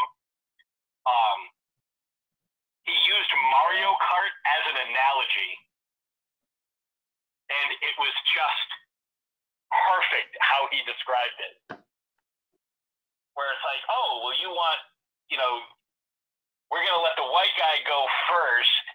you ha- you can't leave the starting block for 400 years. Oh wow. you? You must be lazy. Like there are, like there are no laws, you know, and that's what people cite all the time. Oh, there are no laws that encourage racism. Like there's nothing in the the the Constitution that says black people can't be, you know, uh, you know, must be discriminated against or anything like that, or white people must be raised above everyone else. But like there's subtlety in some of the laws. You know, it's like uh, and we've been doing it forever in this country. Uh, a term that you'll hear all the time. Oh, I was grandfathered into that. The grandfather clause was uh, after the Civil War when black folks are trying to get the right to vote, and so they put in the grandfather clause, as in you can vote as long as your grandfather voted. Oh wow. And so that obviously eliminated all the freed slaves. You know, the three fifth compromise. Well, you know, we'll admit black people are people, but they're only like 60% of a person. That's what the three Damn. compromise. You know, and and the reason, and I want I want to be clear, the reason why I find this funny is because, and especially the way Patsy uh, is wording it, it's just because it's if I had like a way to voice the mentality of the exact root of the problem, it would sound just like what Patsy's saying. Like this, this is this is exactly like and, and th- these are the facts. This is the truth of what we're we're kind of faced with, and you know it's just it's just to hear it that blatant and like this is this is what's happening every day. And it's just such a disheartening thing. Like I, I I'm, It's in official government documents. Like this was laws and, and, and practices enacted across the country. yep. Like I don't understand it. Um, I'll give you a great example of something that happened uh, recently. I just read about this today. Uh-huh. This white girl, I think she was about 19, strolls into a Walmart, grabs a machete, strolls out. Doesn't pay for it, just grabs it, strolls out. Calls an Uber. Uber driver gets there. She gets into the back of the car and starts stabbing the man over and over and over. He tries to escape. She ends up uh, stabbing and slashing him until he's almost dead. Police arrive on the scene. He's able to identify her. Now, she's a 19 year old white girl. They find her holding a machete covered in blood. Do they tase her? They know she's killed someone already. Do they pull out their guns and start firing because they're they're scared there's an imminent threat? They gently coax her from out behind the tree, like, come on, sweetheart, it's okay, everything will be all right. And they they get her, they put her into the car, and they drive away. Meanwhile, uh, you have 13 year old Tamir Rice, who is playing on a playground. Someone says, I think that kid has a gun. The cop doesn't get out of his car. Says, drop the gun, bang. Leaning out of the window, shoots and kills the kid dead. He was not an imminent threat. You know, this young white girl that we know murdered people, you know, Dylann Roof is the same goddamn thing. Not only did they take him into custody peacefully after he murdered people, they took him to fucking Burger King. Right. And gave him a bulletproof vest in case someone wanted to enact revenge. But hey, you sleeping in your bed? I better shoot 20 times into this room, and we hit you eight times. right. Oh, sorry, we already had the guy in custody an hour ago. Oh, my bad. But we're gonna we're gonna uh we're gonna uh, file felony charges for people who protest your brutal murder, Breonna Taylor. Nobody's been brought to, to, to justice for that, but the people who sit outside the uh, the prosecutor's office, the district attorney's uh, home, they sat in his yard. They were charged with felonies, but the people who burst into her home and murdered her, they're walking free. Well, that's what happens, Patsy, when you're only 3.5 of a person. Yeah. Well, and not to mention with the uh, Breonna Taylor thing, I mean, it wasn't even like the guy lived in the same apartment building. It's not like he lived in the apartment next door and they just accidentally broke down the wrong door. I don't No, care. I don't care if he was there. I don't care if he was the there and he was lived like armed. Ten blocks away. I don't care if he was there and he was armed. You don't fire into an apartment building where you know there are innocent civilians. Like it's just come on, like wait for the guy to come out, catch him going to 7-Eleven. Eventually, he's gonna come out of the place. You just don't do that. to mention, not to mention, you know, the whole no knock warrant. Yeah, they already had him. You said they already had him in custody. Yeah, they did have him in custody, but the guy in his apartment was like ten blocks away, so it wasn't even like the guy lived in the same building as her. Wow. Wasn't even like the same as They just code. they just like randomly picked some some random apartment and broke in and then shot the And people in and you know what? And I think And this goes charge- back and to then charge her boyfriend with attempted murder. and here's the and, and I think this kind of goes back to like um, we kind of um, had this question earlier. It was uh, basically uh, are the police the problem and what can we do to fix it? And it's just like who is training these people? Who is teaching them that the correct tactic for subduing one criminal? You have an entire team of trained police officers with weapons. You're after one guy Well, one guy. what it is. not like a platoon of like terrorists. You're after one guy, and in an American city, who's like who's the guy who says it's okay to just kick the door in and start shooting at people? Like I, I, that's the guy I want. Don't get me wrong. I'll who it mean, is. that's Who i- who is it, what Patsy? That's exactly what they did when they killed Fred Hampton. Hold on one Yeah. second. There is a, a guy, and I'm I'm totally losing the the, the, the name of the man, but uh, he was featured on um, on a John Oliver uh, show, one of the last week tonight uh, episodes, and he teaches cops. Cops are trained that they are warriors. They are combatants. Everything that they go into is a war situation. But everybody's a threat. Everybody's scary. You, if you train someone that everything that they encounter is a threat, and everything that they do is is uh, a war situation, what do you think is going to happen? When you're putting cops, and this is where the whole defund the police thing comes in. You know, a cop should not go out for an animal call. A cop should not be trying to round up a stray dog. A cop should not be responding to someone who is off their medication. You know, and I'm, I'm sure people have seen that meme that's going around where it's like the two cops kind of laughing and they're like, oh, let's see that social worker trying to wrangle that, you know, six foot five naked guy who's running around and he's off his own, he's off his med.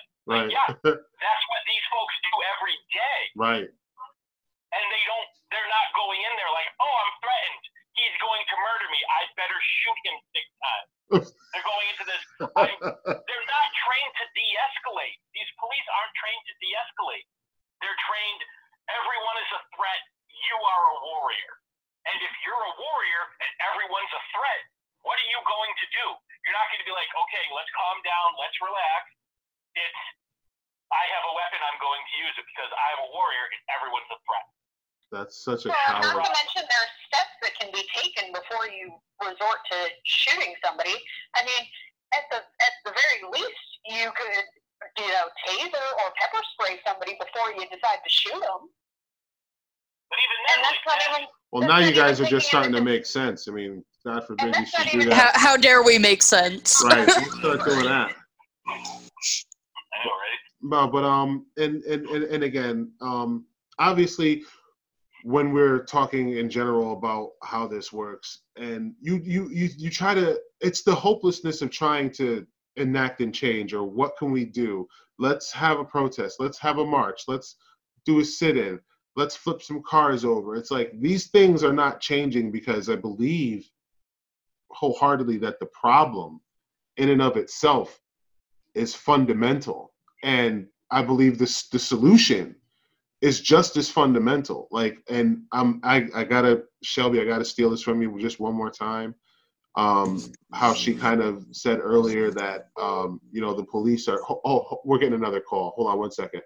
Sure. Um, you are on with the Amalga Files. Um, who may I ask is calling? This is Taryn Barber. Oh, the Madam President. Everybody, everybody, everybody act normal. Everyone be on your best behavior. right. Um, okay, so I was just about to say that, um, and we're again, the topic is systemic racism in America.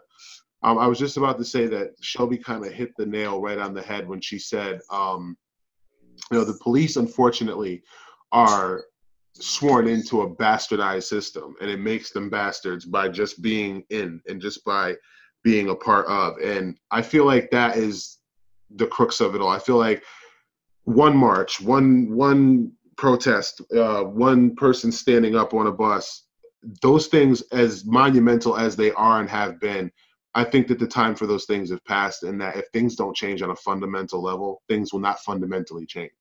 They just won't.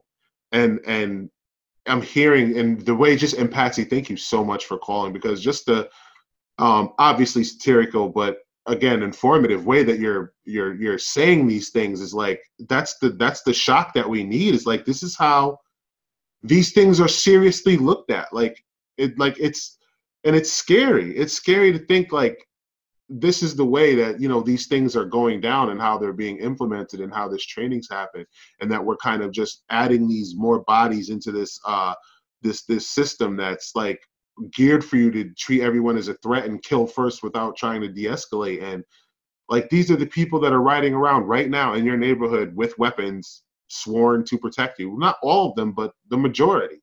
Like this is happening a lot more so often than not.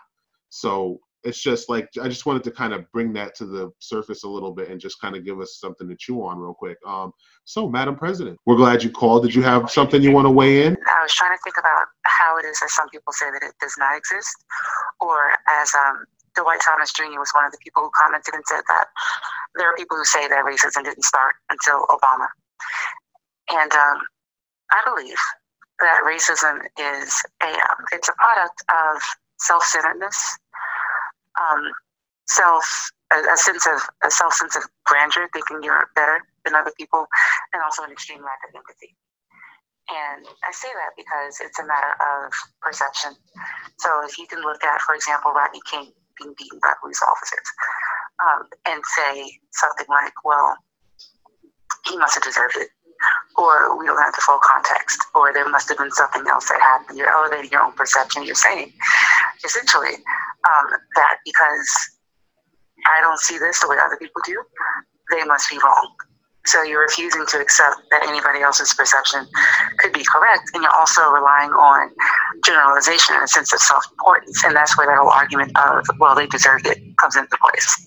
Um, or another argument I've heard is, if you just do what the police say, you won't have problems.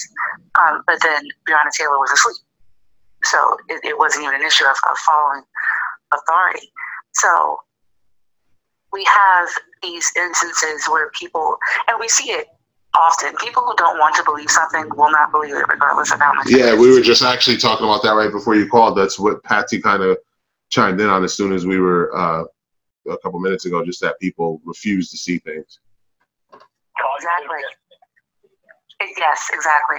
And then there's also an element of dehumanization involved because if you say something like that person's a criminal or that person's um, not intelligent or that whole race of people is lesser than I am, um, it's okay that this thing happens to them because they're not important as I am. So when that's done to an entire race of people, um, it's not noticed when things happen to those people that are oppressive because they're lesser or they deserve it. And I think what changed recently is that perception that the majority of Americans were able to look at George Floyd dying on the street and saying that is a human being and that human being doesn't deserve to die like that. Wow. Um, wow. Like, can I, can I, can I just real quick, I want to, um, I'm sorry to interrupt, but I just have to, I just want us to sit with that for a second. You know, just that contrast that you know, and and this this happens so much in the media and with the news and everything. You know, sometimes we can become desensitized and see things and not really, you know, be sensitive to them as as we would as you know if they were closer to home. And it's just that parallel. Like, yeah, he he is definitely a human being, and he should not have had to die like that. And it's just like wow, like I, I'm I'm just like kind of taken aback by that imagery that um and I'm glad people are seeing it. I'm glad people are having that that point of view because it's definitely time. it's been time, but it's awesome that that has happened. So thank you for saying that part of it. I'm sorry to interrupt. Right. right. No, it's okay. I was just going to point out the contrast. If you look at the civil rights protests, um, and there were images on the news being hit with fire hoses.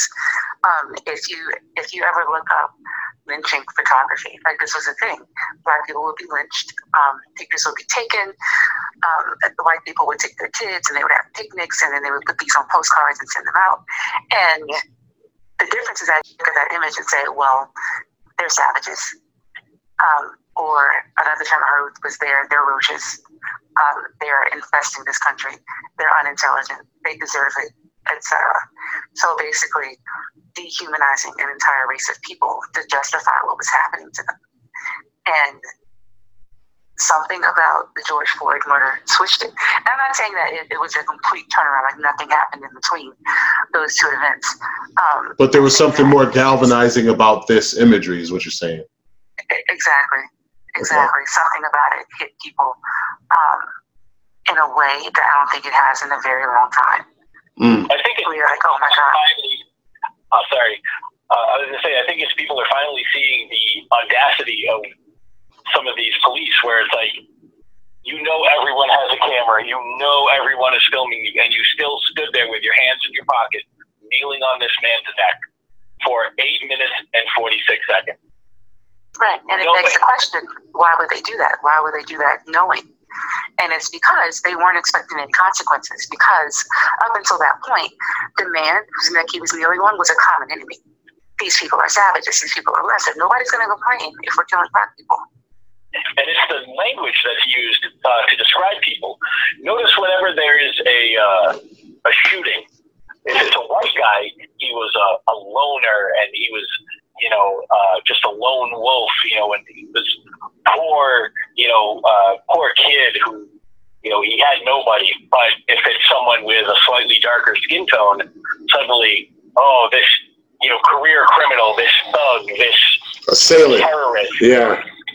Yeah, but Patsy Span reminds me of I've seen a bunch of things where it's like uh, comparing Brock Turner with George Floyd and people look at George Floyd and they're like, oh, well, he did all of these crimes beforehand. And it's like, well, that's not an excuse for the man to have died.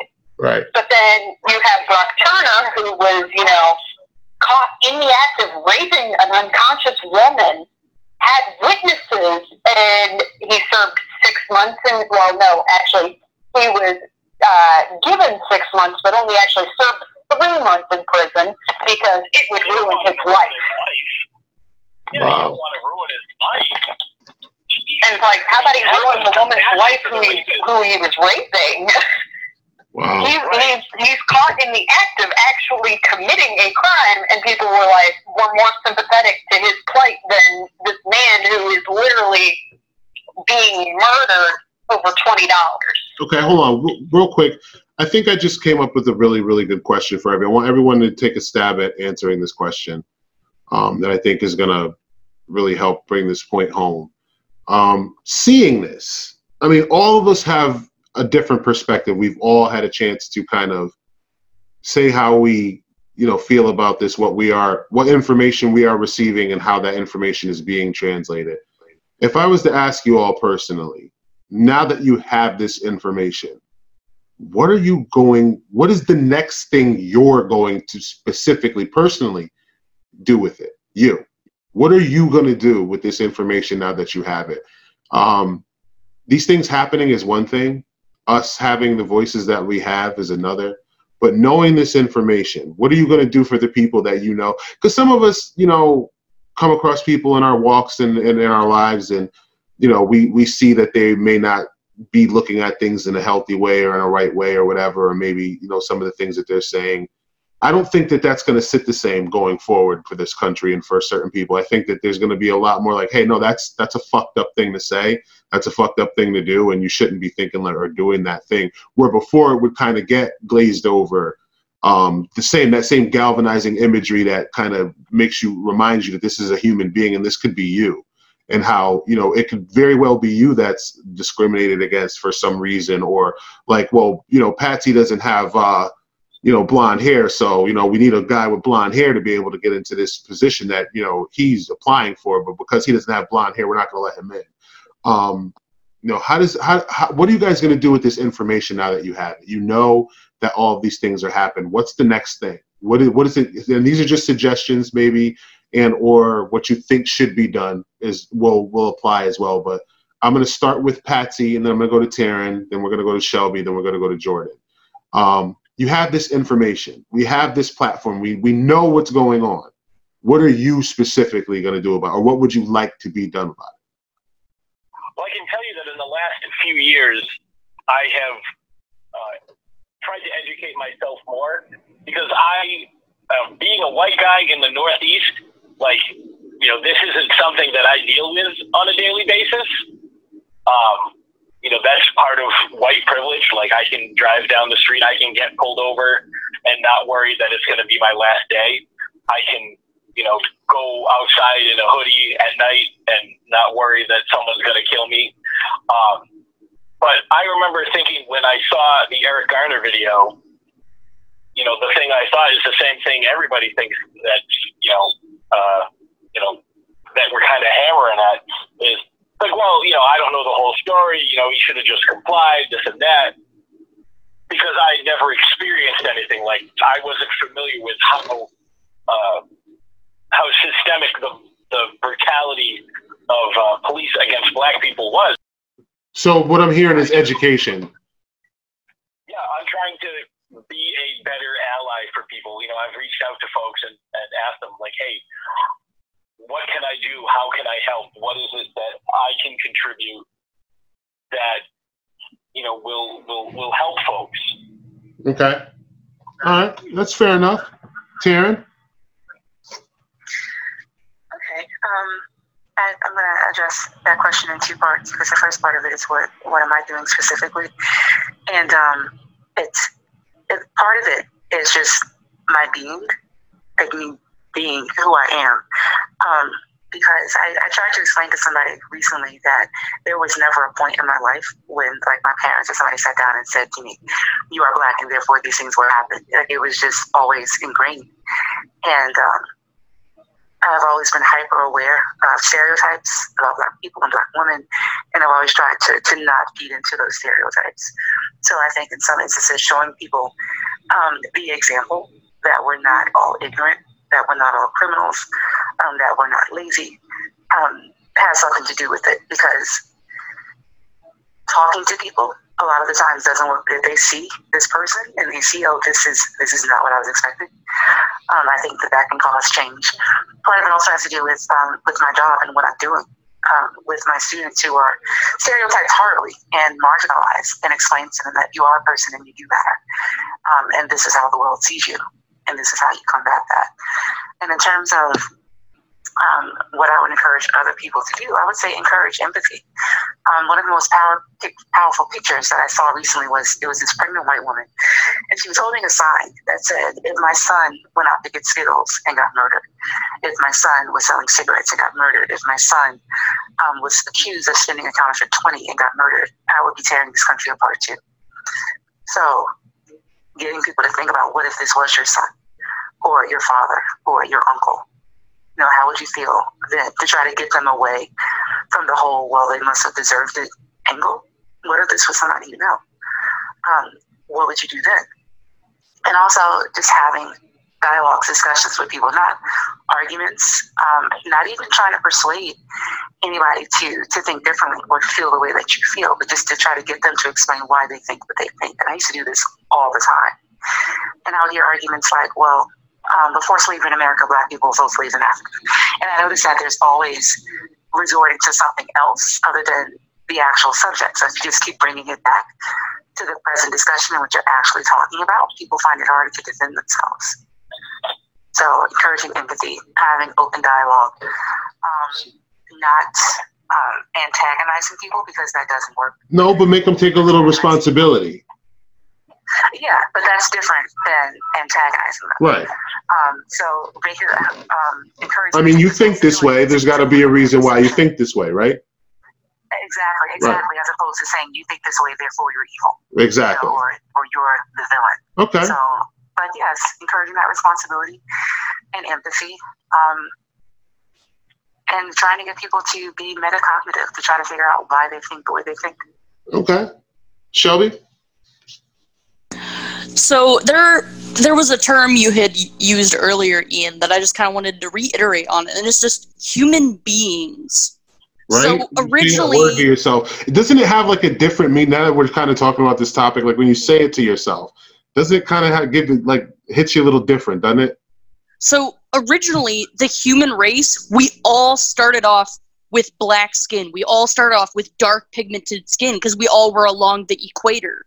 Right. And it was because humans started migrating farther away from the equator and interbreeding that that is how white skin was developed. Okay. It wasn't because like people were born with white skin. It was because they migrated farther away from the equator. So race is more of a societal idea. It's not a biological trait.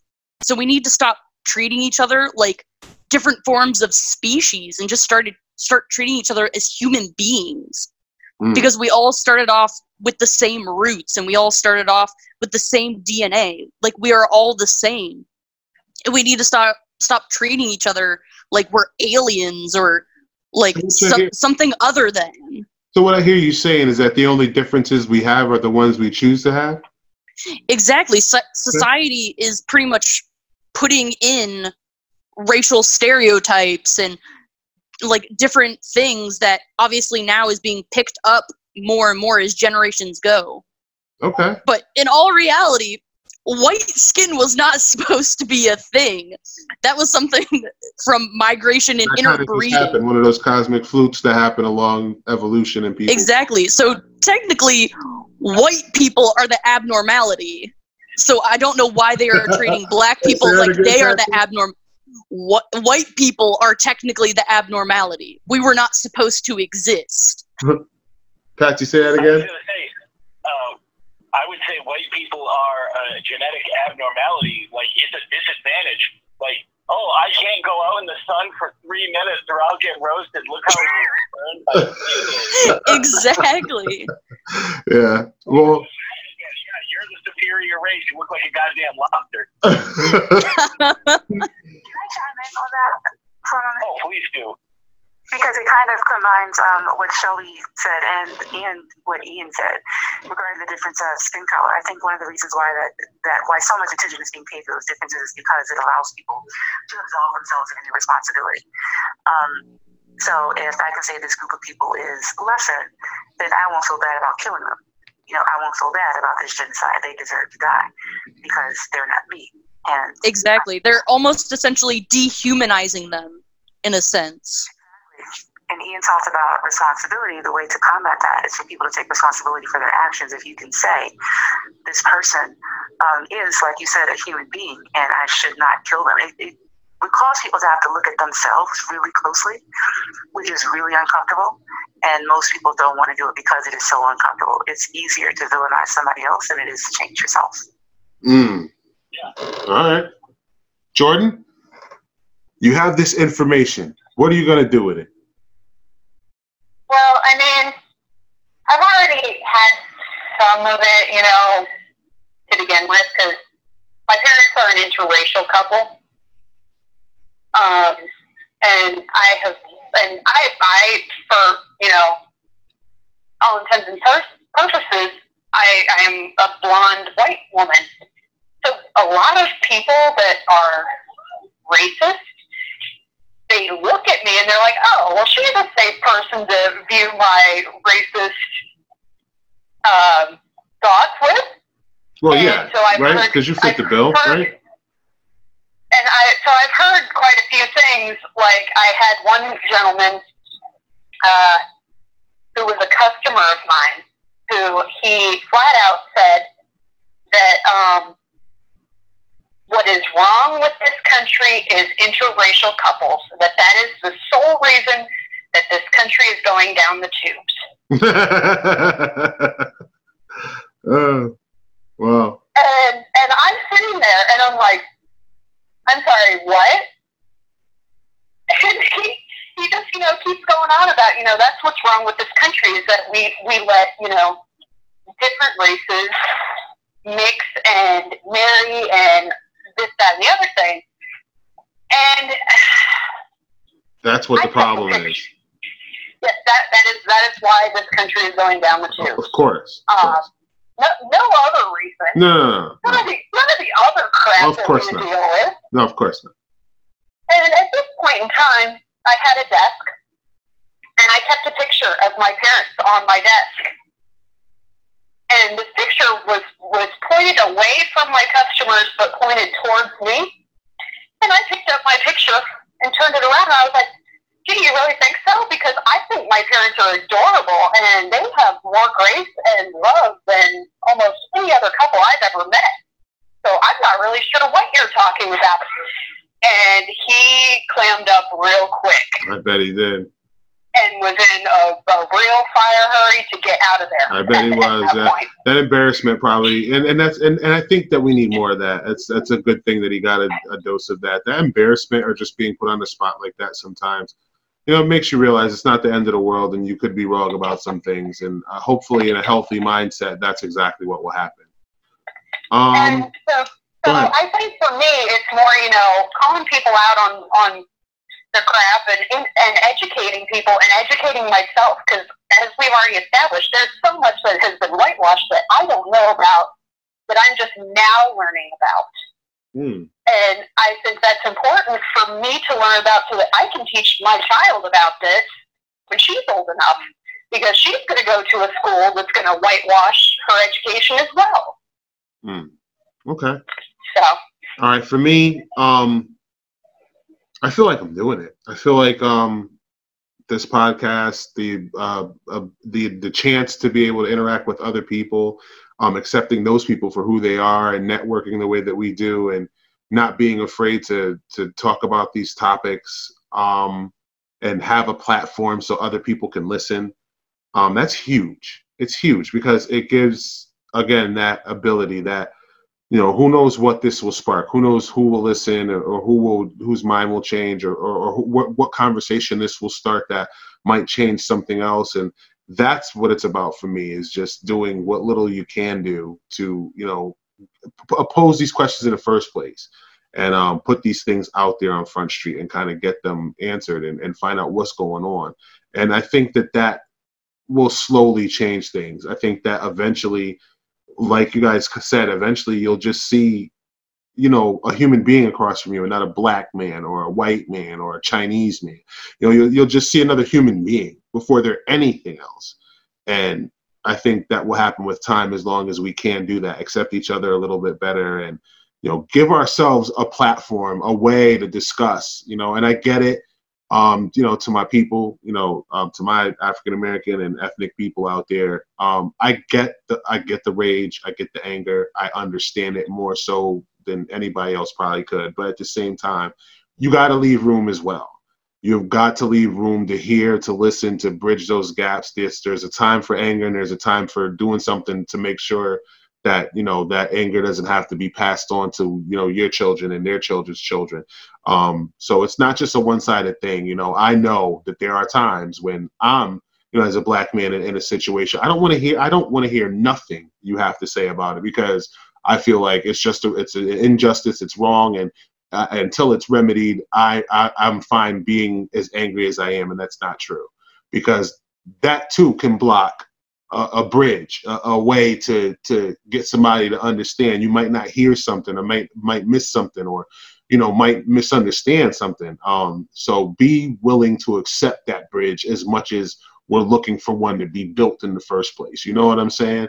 And um, I want that to go both ways. I just want you know everyone to kind of keep that in mind. That if you're uh, you know willing to be susceptible to listen and to have a conversation and to have some kind of adverse idea than what you already know, um, a lot of beautiful things can happen.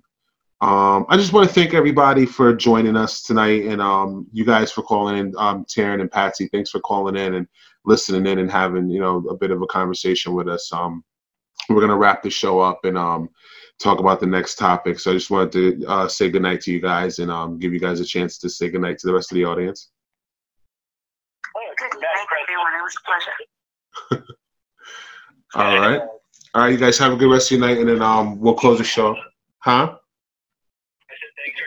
Oh no, absolutely, Patsy. All right, you guys have a good night. right, we'll talk to you guys soon. Okay. All right. Good night. Bye.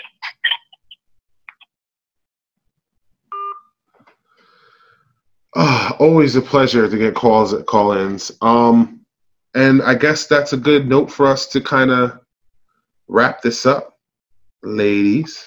Um, as always, thanks for the journey. Thanks for um, coming along with me on this. I feel like we have so much good information, and I feel like this. I'm hoping that this show, um, when it airs, uh, will change some minds and give a platform for people to discuss these things. Um, please don't forget about the giveaway. Um, simply let us know you listen to the show in the comments and let us know what you think about the topic, and you can be chosen to win a Mulder and Scully action figure, um, the narrative of the life of Frederick Douglass book, and the Hate You Give book. Um, any um, final thoughts, ladies, or did you guys want to um, talk about the next show topic? We also still need to do the poll. Oh, yeah. Oh, thank you, Jordan. You're like we always I, forget. oh no, I know, not we. You know, Shelby, I appreciate you. I love you Uh, for taking the blame. uh, me. But it's not we. It's me. I'm the guy. I'm the guy who always misses the poll. It's my fault. Um, so I'm gonna There, pull it like, up. there are a few things that I keep in mind every show to remember, and one is the poll, and the other is are we recording? Right. No, I appreciate. I, I'm glad Jordan is here because I completely forgot as well. Yeah, no, yeah, Jordan is, is excellent when it comes to that. Thank you so much for um, keeping us on point here. Um, question: To what extent does racism exist in present day America? Racism is very prominent. Um, the the the uh, slots were racism is very prominent in America. Um, it doesn't exist at all. Racism is a myth, and racism still exists, but it's not the major the major problem. Um, we actually had one vote for both. We actually had one vote that racism doesn't exist at all, and we actually had one vote that um, it exists, but it's not the major problem. So out of a hundred, How yeah, so out of 105, 105 out of 105 votes, two went to, and one went to, it doesn't exist at all. Racism is a myth, and one went to racism still exists, but it's not the major problem. So, Well, damn. wow, like, You, usually we're we're pretty like half and half on a lot of things, yeah, no, but this one was definitely one sided. yeah, this sided. is lopsided, but um, and it just goes to prove our point and or um, help us come to a close with the notes that we have. And I wish I would have had a chance to read some of these um, comments in here. As a matter of fact, I think that um, as a as an added treat, I'm gonna actually read the comments um, myself on a separate recording and attach it to the podcast, just because I. some of them are so Some awesome of the comments were, were uh, they, they were absolutely, I, I've got to go back and revisit these comments. So anyone who commented on our poll, um, be listening out because you're probably going to have your own little short podcast just for you guys that I'm going to read your comments. So um, thank also, you. there were also some people that commented that were like ready to throw down. Oh yeah, oh yeah. That's that's why I think I'm gonna make it its own thing because it's gonna get a little involved. A matter of fact, when I do, I'll make sure I invite both of you ladies so you can come join in the mayhem for that. Uh, but I we're mean, gonna. I, I believe I believe Jake Damien Dillon had to actually go on and be like, "Now listen, y'all, you need to be Yeah, who is who is head of security? Yeah, he's um actually head of head of our security and HR department. And yeah, I heard that he kind of made an appearance, which he never does. We call him Heimdall, um, because he's like he sees everything and knows everything, but he's like in his perch. And he he he actually came into the comments and was like, "Hold up now," and I was like, "Whoa!" I said, "Y'all better chill out." but uh, that's kind of awesome that um you know that uh, we had so many comments. So please be listening out. We're gonna actually have the comments in a separate recording, and I'll make sure the ladies are with me when we go over those. Um, yeah, so that's our poll. Um, final thoughts for me: just let's try to be excellent, like Bill and Ted said to one another. Let's just be excellent, or try to. Um, there's no need for people to be dying in the street or being hurt. Um, you know, just try to be excellent to each other and, and try to stay educated. Do something, you know, to change your mind if if it, if if it hasn't been already. Um, ladies, did you have anything? Um, I, I actually I saw I don't know if it was necessarily a quote, but I actually used it in a drawing that I did, and it basically just says humankind be both. Mm. And I- and and I liked that. Um, I mean, we're all we're all humans, no matter what color, gender, sexual orientation, whatever. But that doesn't necessarily mean we're always nice humans to each other, and I think we need a little bit more of that in the world. okay. I'm with that. Shelby? people just need to stop being ignorant and turning a blind side to what's going on around us and just start being more open-minded. And it's okay it's okay to be wrong. It's okay for your values and stuff to be questioned and challenged. I mean that's that's the great thing about society is that our opinions can change. Our values can change. Change is what is going to like fix what is going on in this world if we're not open to change nothing's going like nothing's going to happen it's just things are going to stay the same Oh, And just because just because you know your your parents or your grandparents or whoever thinks something and believes that doesn't necessarily mean you have to believe the same things. very true. exactly um, I mean, so many people I've heard that are like, you know, oh well, this is what my mom told me, and it's like, okay, but did you do your own research? Because maybe your mom was misinformed. Maybe she's 100% right and I'm wrong, and I need you to inform me. So, you know, I'm always I'm always for research. So. Of course you are.